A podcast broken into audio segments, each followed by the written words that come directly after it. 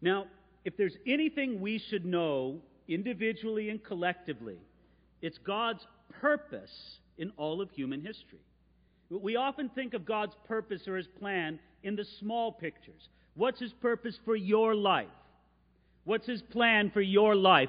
What's His will for you tomorrow or a week from now or in the future? All those individual things about God's plan and purpose for our life. And that's relevant. It's good. It's important. I want you to think about what God's plan and purpose is for you as an individual. But I also want you to be able to sort of pan the camera back in a great big crane shot that looks down on the thing from a panorama and see that God is working out something through all of history. God has a, a purpose and a plan in the big picture. What is He trying to do through His great plan of the ages? And I would suggest to you that when you see what God is doing in the big picture, it'll have an impact on your life. I, I like using the analogy of a soldier. You, you, you think of a man who uh, volunteers for the armed forces, he goes to boot camp, he endures all of that physical agony, and, he thinks of himself as being some absolutely medal valor winning soldier out there. And what do they do in the wisdom of the United States government and the armed forces? They make him a mechanic. And there he is working on trucks or jeeps or Humvees or whatever it is that they drive in the military these days. And he's frustrated. He thinks, what good am I doing? I'm supposed to be out there going after the enemy. There's enemies in our country, and what am I doing in this big picture? It seems fruitless. It seems useless. And, he thinks his job is stupid, and it doesn't amount to anything. He, he feels stuck and useless in the motor pool.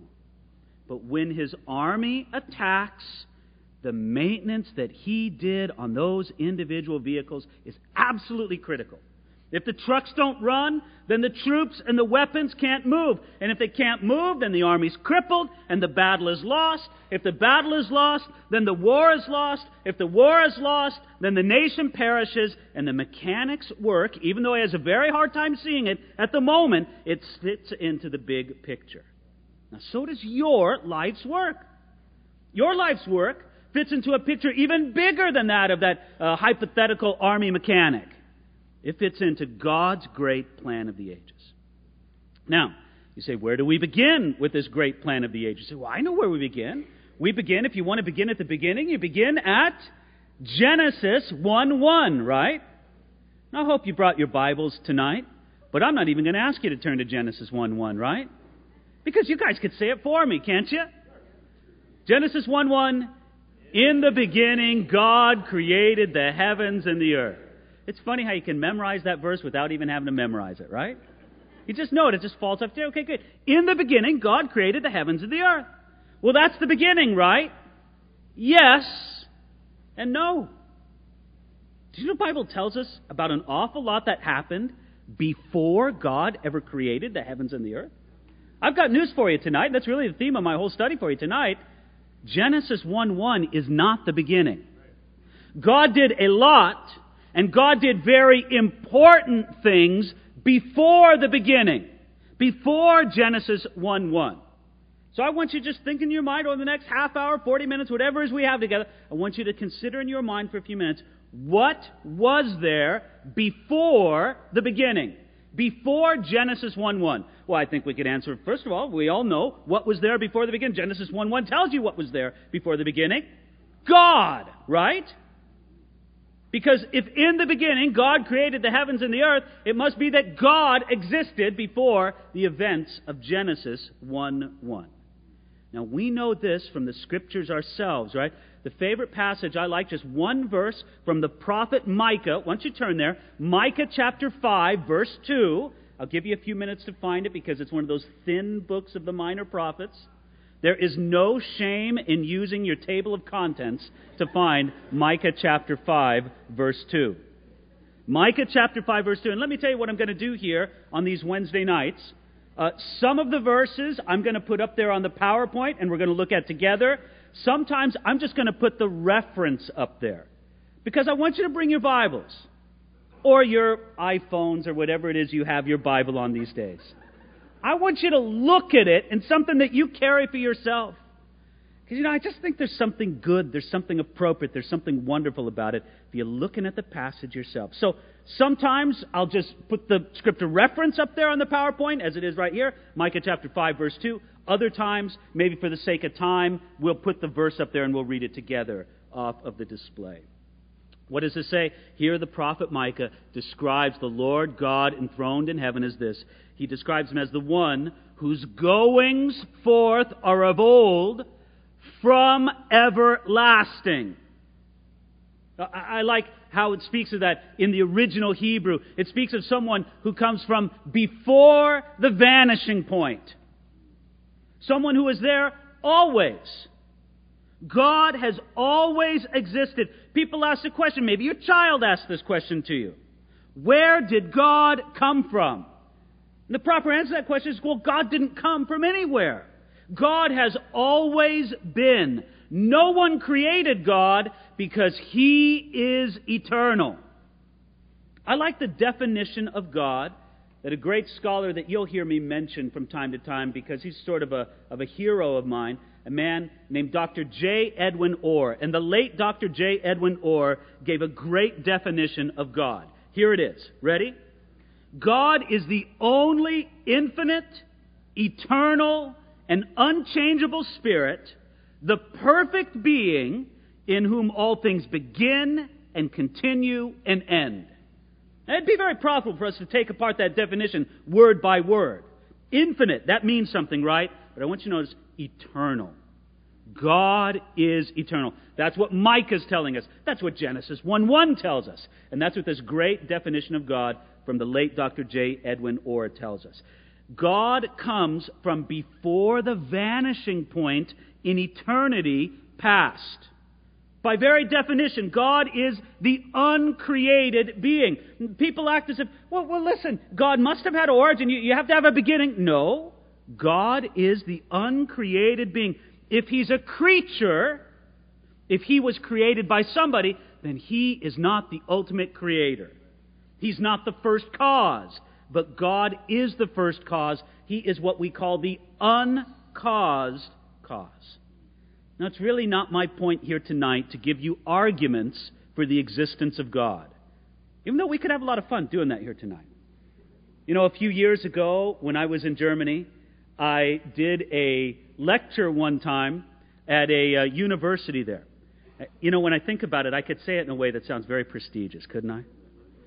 You know, I was lecturing at a German university, and it really wasn't that glamorous. It was just for a student Christian fellowship at a very sort of obscure and not very, you know, high class uni- but it was a university and it was in Germany, and I was speaking to a group of students, so I'll, I'll take it. And what they asked me to speak on was arguments for the existence of God. Well, you know, you do your research, and I found some great materials, and, I came up with a list. Not that I created the list, but I was able to compile it. 20 arguments for the existence of God. What a great thing that was. And we just went through those very quickly. You have the argument from change, which of course is an argument from the cosmological argument. Then you have the argument of efficient causality. That's another aspect of the cosmological argument. You have the argument from time and contingency, the argument from degrees of perfection, the argument from design, which is also known as the teleological argument. You have the kalam argument, or the argument from eternity. You have the argument from contingency, which is another aspect of the cosmological argument, on and on and on.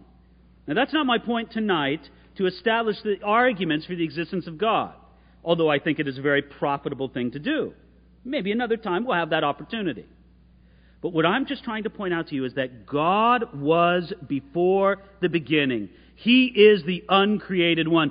God has the quality that theologians call aseity. Aseity is the power of self existence. His existence depends on nothing else or no one else. I like how Jesus phrased this of himself in the Gospel of John. When Jesus said these words, maybe they'll sound familiar to you. He said, I lay down my life that I may take it up again. No one takes it from me, but I lay it down of myself. I have the power to lay it down, and I have the power to take it again. Jesus was saying, I have my life and myself. Nobody has power over it other than me. That means he's God. He has that quality of being that we call aseity. Listen, our lives are so fragile, are they not? Our lives can be taken from us in a moment. We are a breath or a heartbeat or a tiny little blood clot away from perishing, each one of us. We could die. Our physical lives are so fragile. But Jesus could not die unless he willingly gave up his life. Willingly. Because he had this great power, this great characteristic of deity that we call aseity. God existed before the beginning. Now, I can't ask you to picture this in your mind, but as much as somebody can picture a concept, picture the idea of eternity past, maybe just sort of stars and all that kind of stuff that you see up there, right? I don't know why we associate that with eternity past, but we do. Eternity past. And in the midst of eternity past, there is God.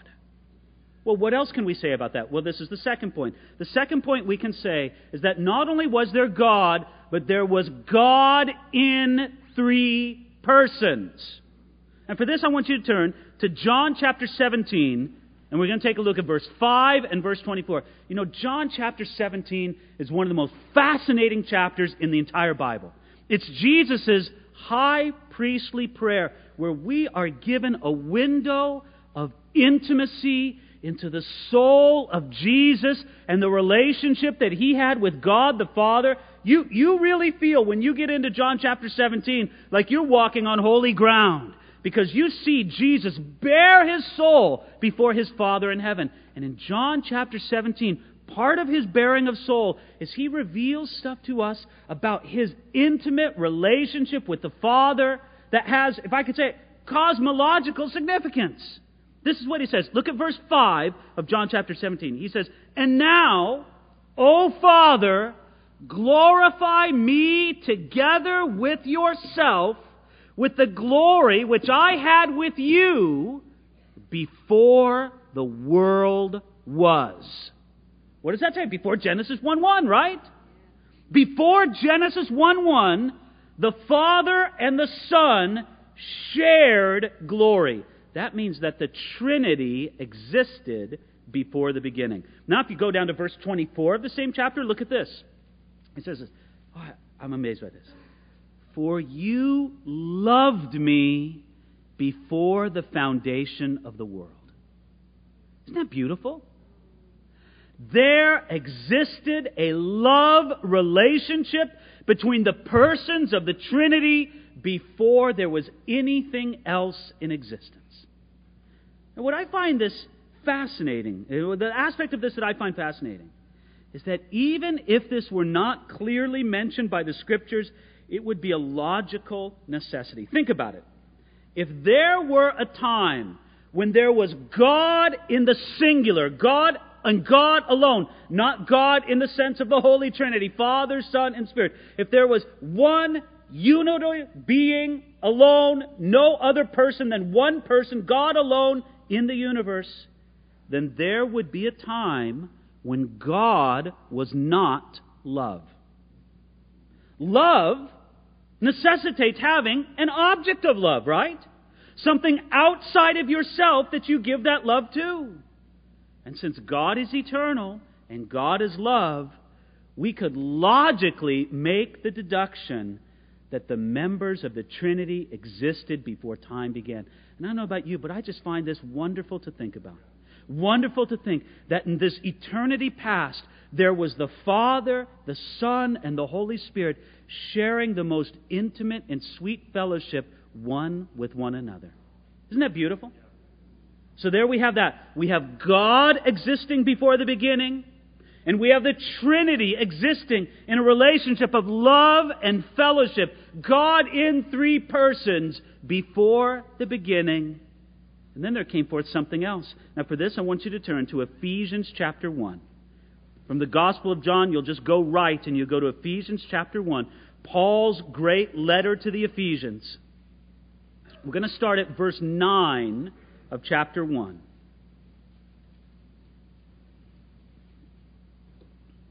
Now, I draw from this particular passage in Ephesians chapter 1 that not only was God before the beginning, and not only was there God in three persons existing in a relationship of love and fellowship, but that there was also a purpose in the heart of God.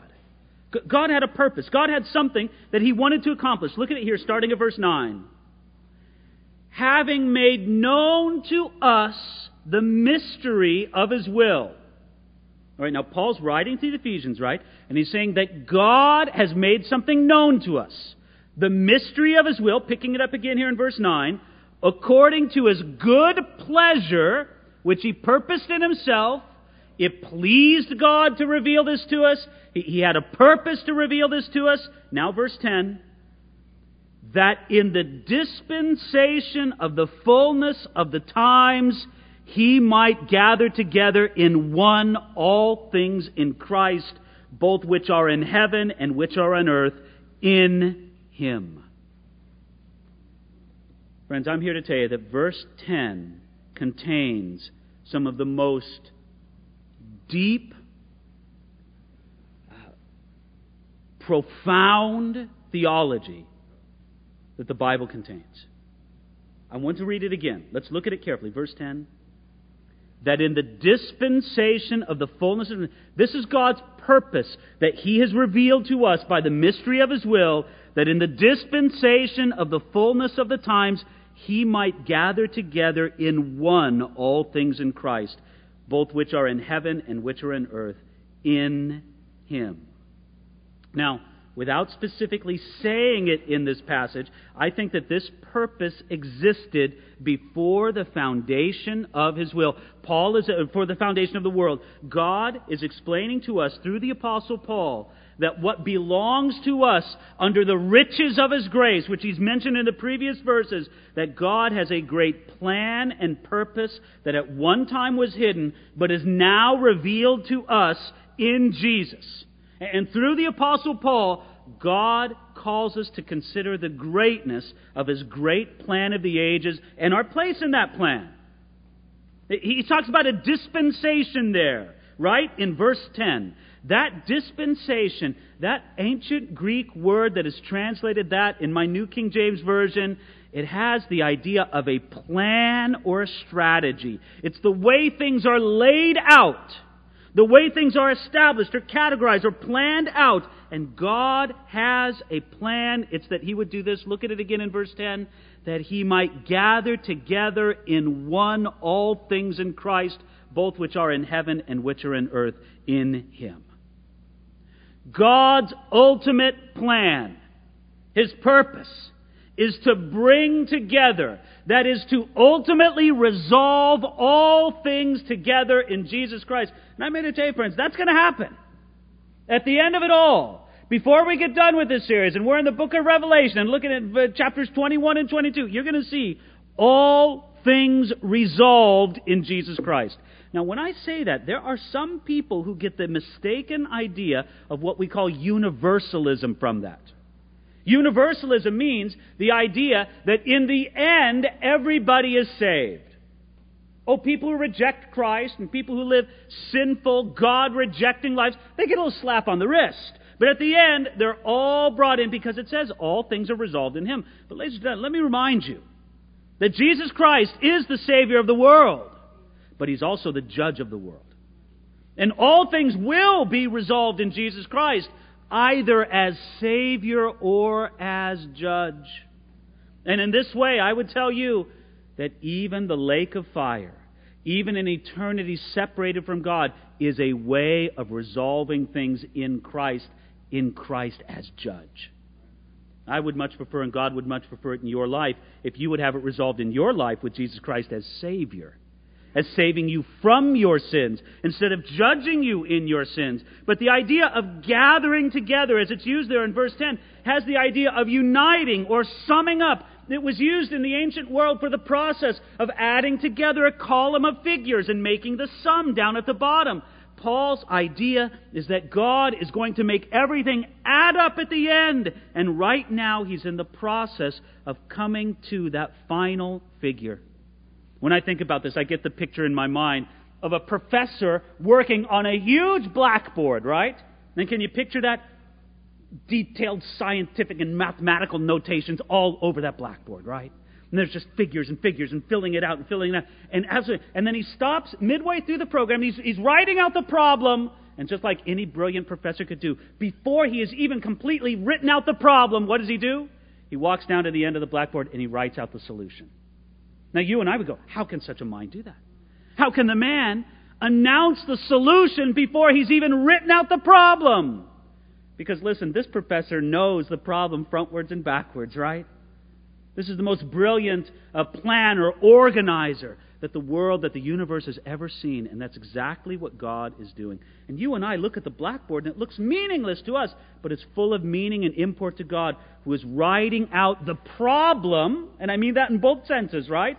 The problems and the problem in a mathematical sense. He's writing out the problem of the universe on that blackboard, and he's telling you right now what the answer is. He's going to sum up, he's going to resolve all things together in Jesus Christ.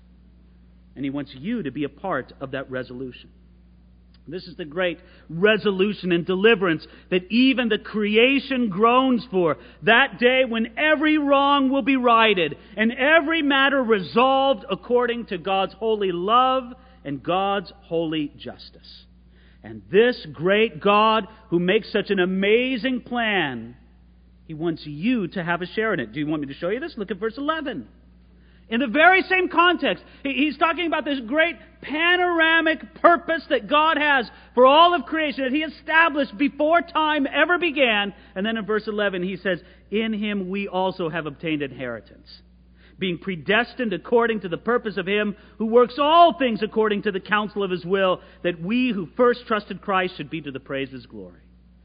That eternal purpose, that eternal plan connects with you individually as a believer. You have an inheritance in it. You have a connection to it by the counsel of His will, and that you are part of that, that you should be to the praise of His glory. One of those marks on the blackboard is you. You find your resolution, both as an individual and as a part as a whole, in Jesus Christ himself. And when will it happen? It will happen, if you notice in verse 10, in the fullness of the times. When everything has been fulfilled, when it's all been accomplished together, that's when God will reveal the final outworking of this eternal purpose. Make no mistake about it, He's revealed the answer to the problem to us already. All things will be summed up in Jesus Christ. Now, if this was God's overarching plan, if this was his overarching purpose for creating everything, right? I mean, after all, think about it. There is God existing before the beginning. He's in this relationship of love and fellowship between the three members, the three persons of the Trinity. And God has to decide to create everything, and He has to have a purpose for it, right? By the way, doesn't that strike you as just a bit strange? Why spoil that beautiful love and fellowship, right? Don't you wish you could go back to God and say, God, are you sure you knew what you were doing? You sure seem to make a lot of headaches for yourself in creating this whole thing. Now, of course, we're speaking out of a very human analogy, right? Because I can assure you of one thing God has never had a headache. It's never bothered God for a moment. But we look at it through our human lenses, so to speak, and we wonder why God would go to all the trouble. Friends, He's telling you why. Because He wants to bring glory and attention and credit to Himself and His own great nature throughout all creation through this great plan and purpose that He's established in Jesus Christ. And He's told us many specific things about this plan. Do you understand that? That, that, that he marked out before Genesis 1 1. It, it's going to surprise you as we go through these passages tonight to see how many aspects to the plan God established before he ever created the world. I'll show you one aspect to it. That this plan, this strategy for accomplishing his work, it's found in 1 Peter chapter 1 verse 20. It says this, that the plan included the work of the coming of Jesus. We read here, he indeed was foreordained before the foundation of the world, but was manifest in these last times for you. Now, what does that say about Jesus? That he was foreordained, his coming, his work, his ministry, before Genesis 1 1 was ever a fact. Before God created the world, before the foundation of the world. He was foreordained. Don't think for a minute that God said, All right, I'm going to try this creation business. And there he is looking up in heaven, and Adam and Eve blow it, and God says, Oh no, what am I going to do now? Well, I don't know. Um, I'll send them, you know, I'll tell them to be better. And they don't get better. And then, oh, I got to flood the world. And what am I going to do now? I know. I'll send them the Ten Commandments. Oh, he sends Charlton Heston down to bring them the Ten Commandments and all of that. And as if God is saying, well, I'll try this. Well, that didn't work. Well, I'll try this. Well, then that didn't work. Well, what am I going to do? Well, I've tried everything else in the cupboard. I may as well send Jesus. No, friends, it wasn't like that for a moment. Foreordained before the foundation of the world was the coming of the Son of God, Jesus Christ, and his great ministry. He was manifest in these last times, but he was foreordained before Genesis 1 1. Well, that's one aspect of the plan, but here's another aspect of the plan the sacrificial death of Jesus. You find this reference in Revelation chapter 13, verse 8, where it says this it describes Jesus as the Lamb slain from the foundation of the world. Can you let that sink in just for a moment? That God knew, that God understood, and in a sense, had Jesus sacrificed in his heart and in his mind before Genesis 1 1. Oh, now God had to prepare the fullness of time until that sacrifice was finally made on the cross at Calvary. But God knew it would come. Before the foundation of the world, it was as if the Lamb of God was slain and the sacrifice would be made at Calvary. That's awesome, isn't it? Not only did God know that Jesus would be sent, but he knew that the Son would be slain in a sacrificial death it was as if it was an accomplished fact from the very beginning of creation. I'll tell you something else about this plan. Titus chapter 1, verse 2. Look at this verse. It speaks of the hope of eternal life which God, who cannot lie, promised before time began. Before time began, right? That's our little indicator that this happened before Genesis 1 1. God promised that eternal life would be given to some people, that people would enjoy eternal life and be with Him in eternity forever. That was in the heart, it was in the mind of God before Genesis 1 1, before the world was ever created. We can be even more specific that this plan included the destination of heaven for those who would receive eternal life. Uh, look at Matthew chapter 25, verse 34. It says this Then the king will say to those on his right hand, Come, you blessed of the Father, inherit the kingdom prepared for you from before the foundation of the world. Now, many times we like to read the verse and talk about this great statement that Jesus made to his disciples before he left. He said that I'm going before you to prepare a place for you, right? And we like to think how great it is that for the last 2,000 years, Jesus has been preparing a place for us. And that's wonderful to think about, isn't it? But do you understand what Matthew chapter 25, verse 34 tells us? How long has he been preparing that place? Before he ever created the world, he's been preparing heaven for us. Isn't that awesome? Doesn't that just sink down and stir your soul just a little bit? Talk about a prepared place. It hasn't just been prepared for 2,000 years, it's been prepared since before time began, before Genesis 1 1. This reminds us of what an extremely perfect and fulfilling place heaven will be. It will be perfectly suited for us. Here's another aspect the plan included the use of the gospel. 1 Corinthians chapter 2 verse 7. We read there.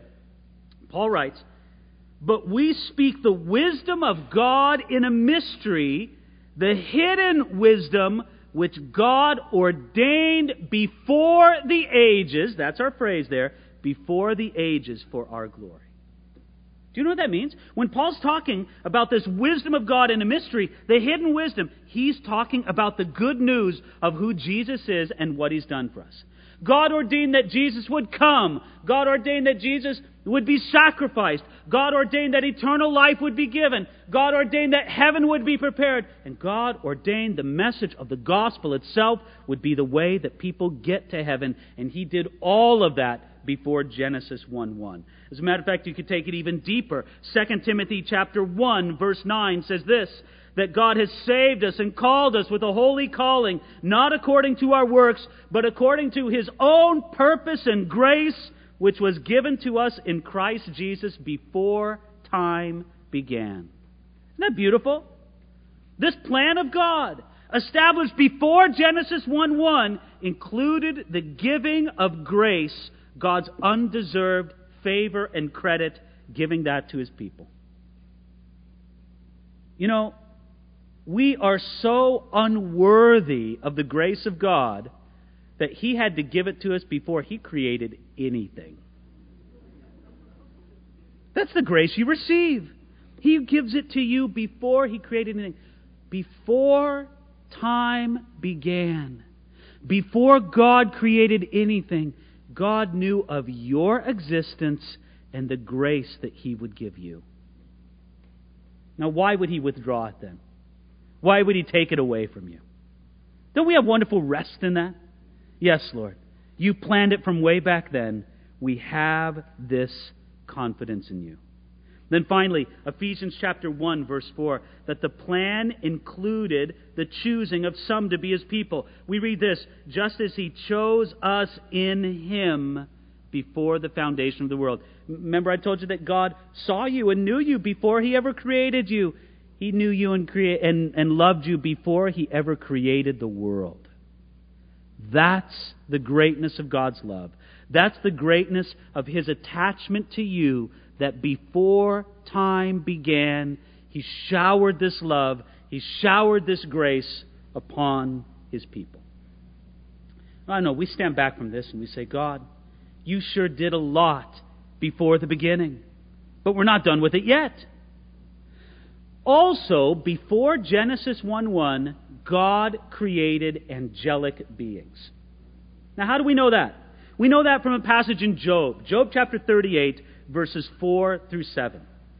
I do hope that sometime in the coming years we'll be able to go through the book of Job together on a Wednesday night. That would be great. You would love the book of Job, but at the same time it would drive you crazy.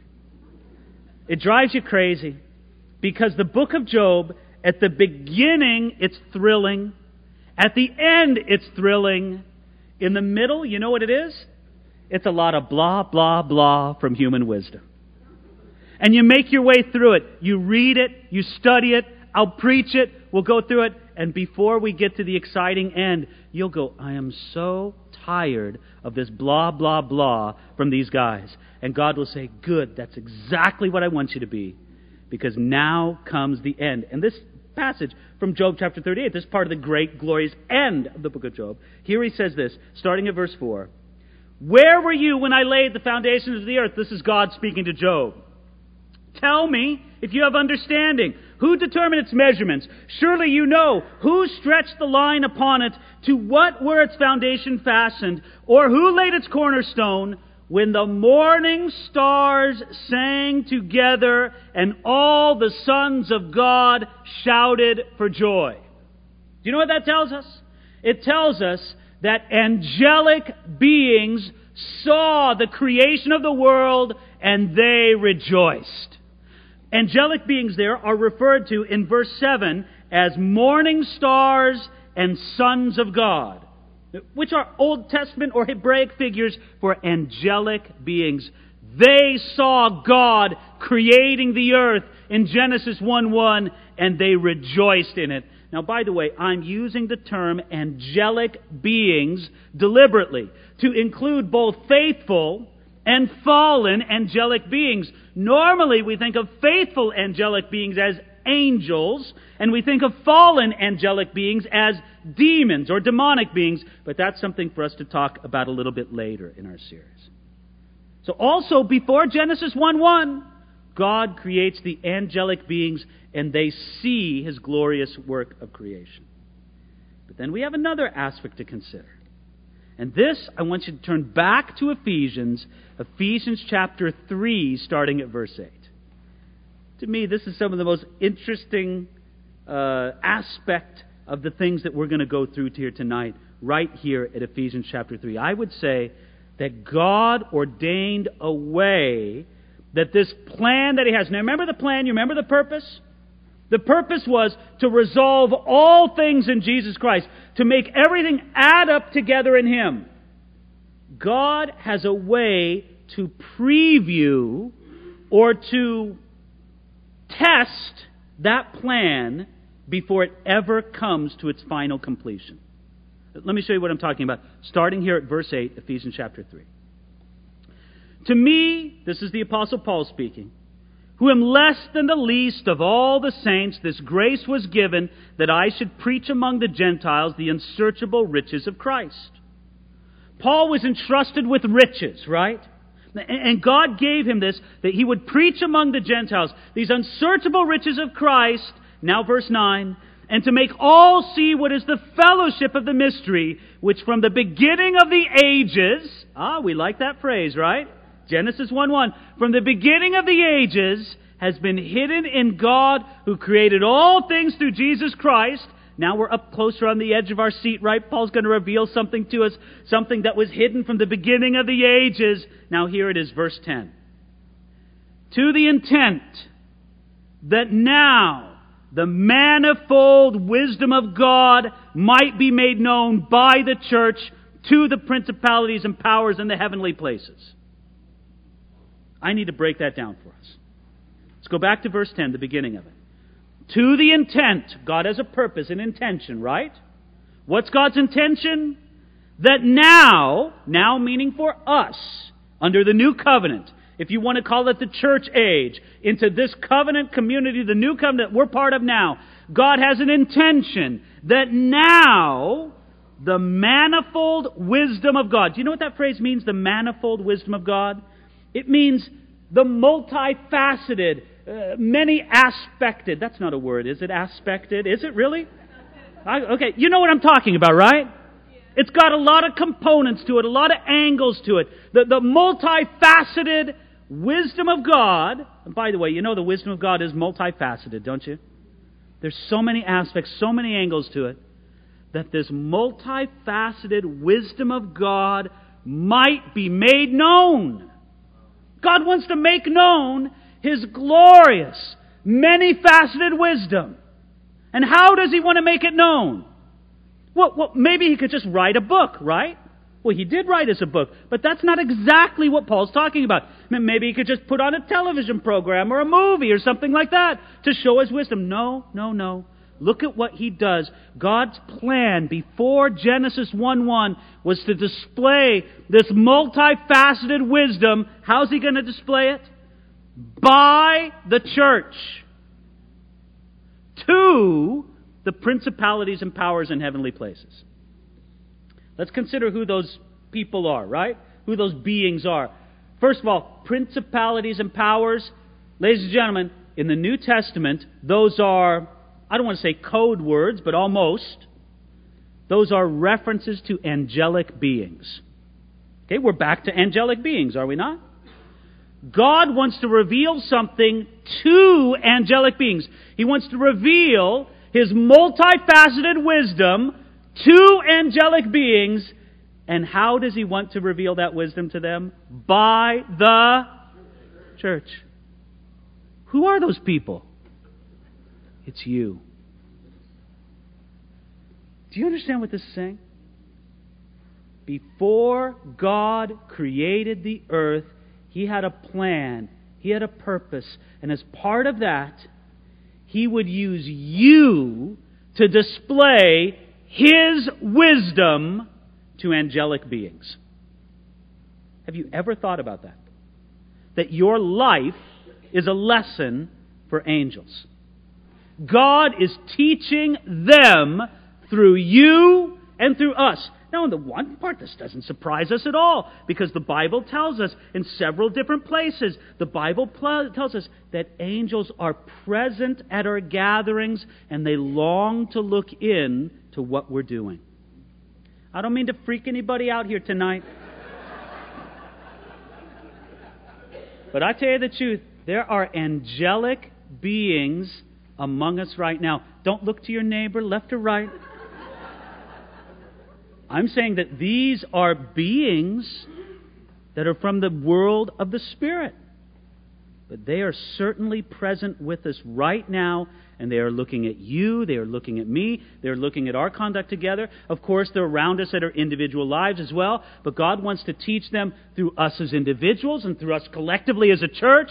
He wants to teach them our, excuse me, His manifold wisdom through our lives. You know, I earnestly believe that there are some things that we go through in our life that have no other explanation than to say that God is using our life as a lesson to angelic beings. Is this not exactly the message of the book of Job? That is exactly what God did with Job. Job's crying out to God, God, why? Why? And later on, I believe Job understood it, although the book of Job itself never tells us that, James, uh, that Job understood this. But I would suppose that he did. That his life was being used as a lesson to angelic beings. And, you know, maybe you don't like that. You say, listen, I don't want to go through any trial for the sake of teaching an angelic being.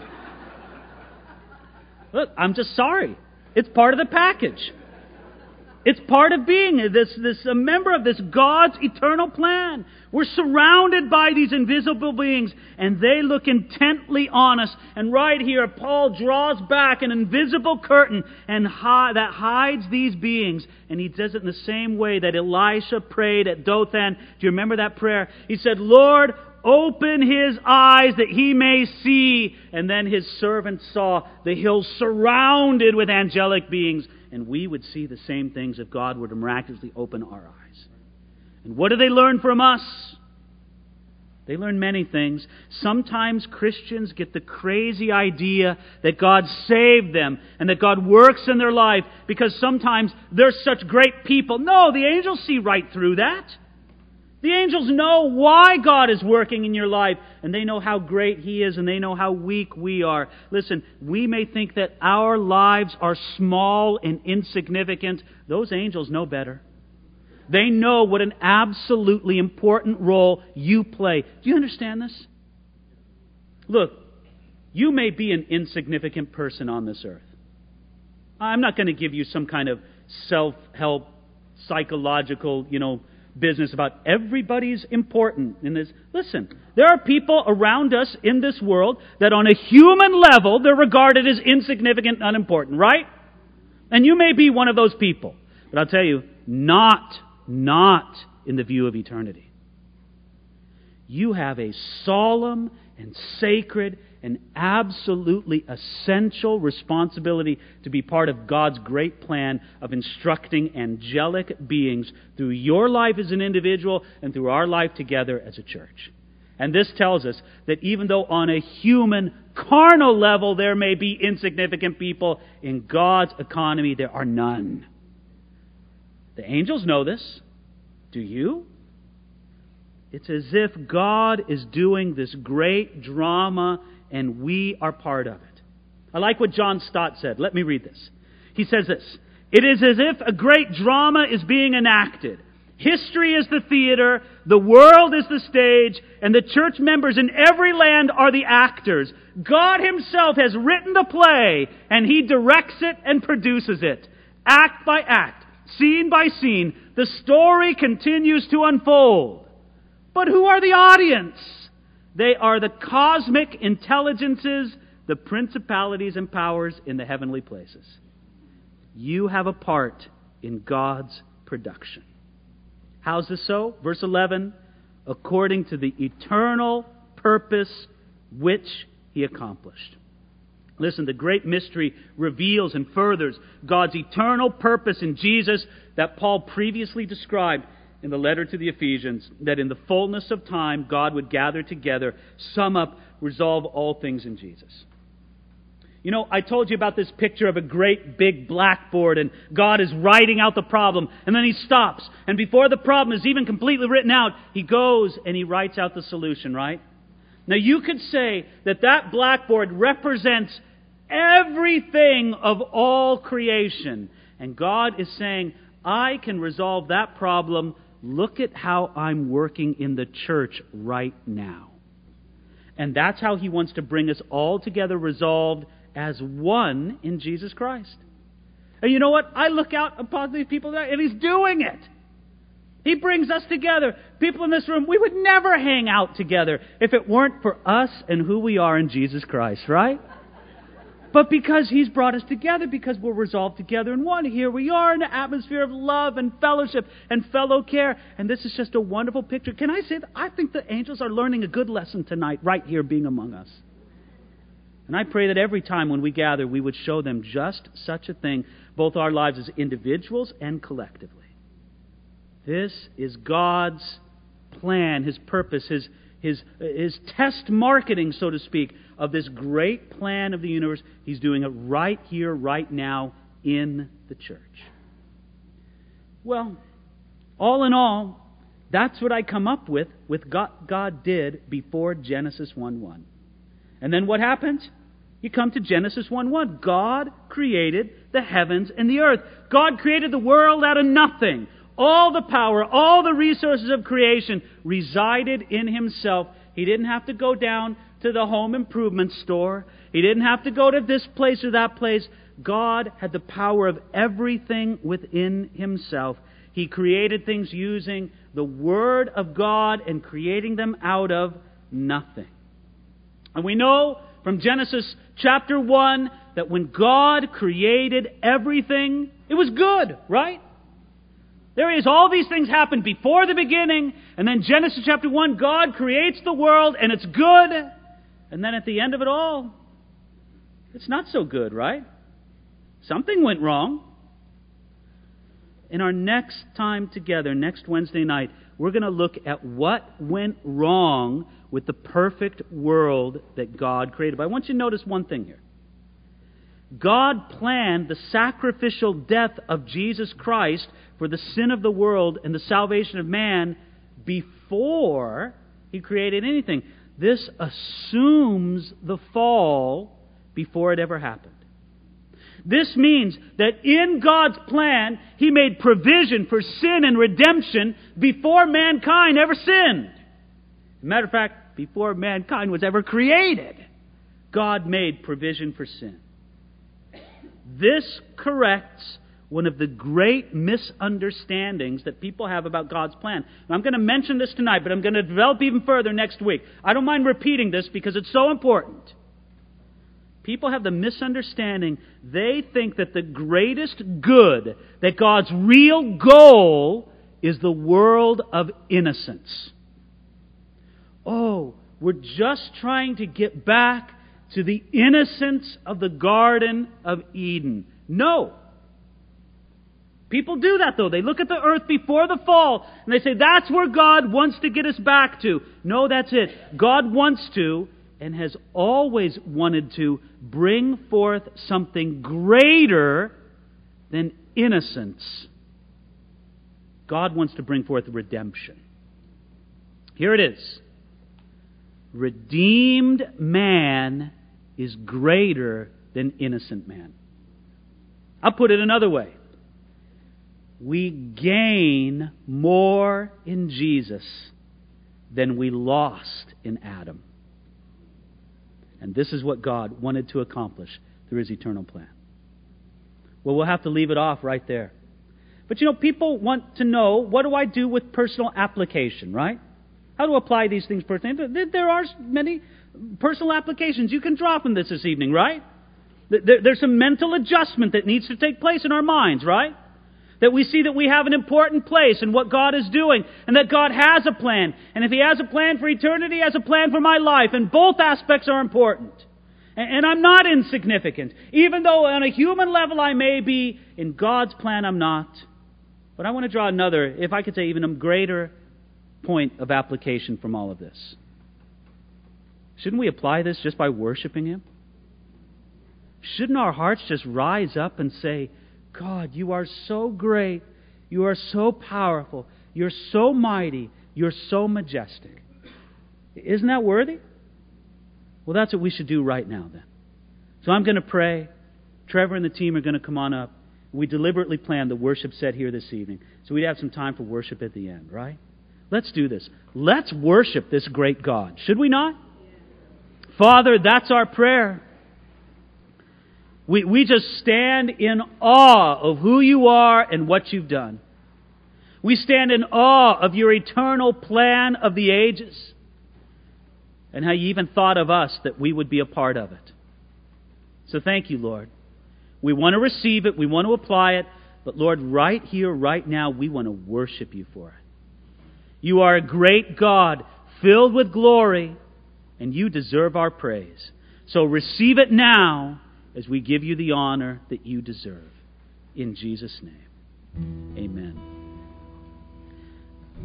Listen, uh, during the second song of our worship time, I'm going to ask people on the prayer team to come up.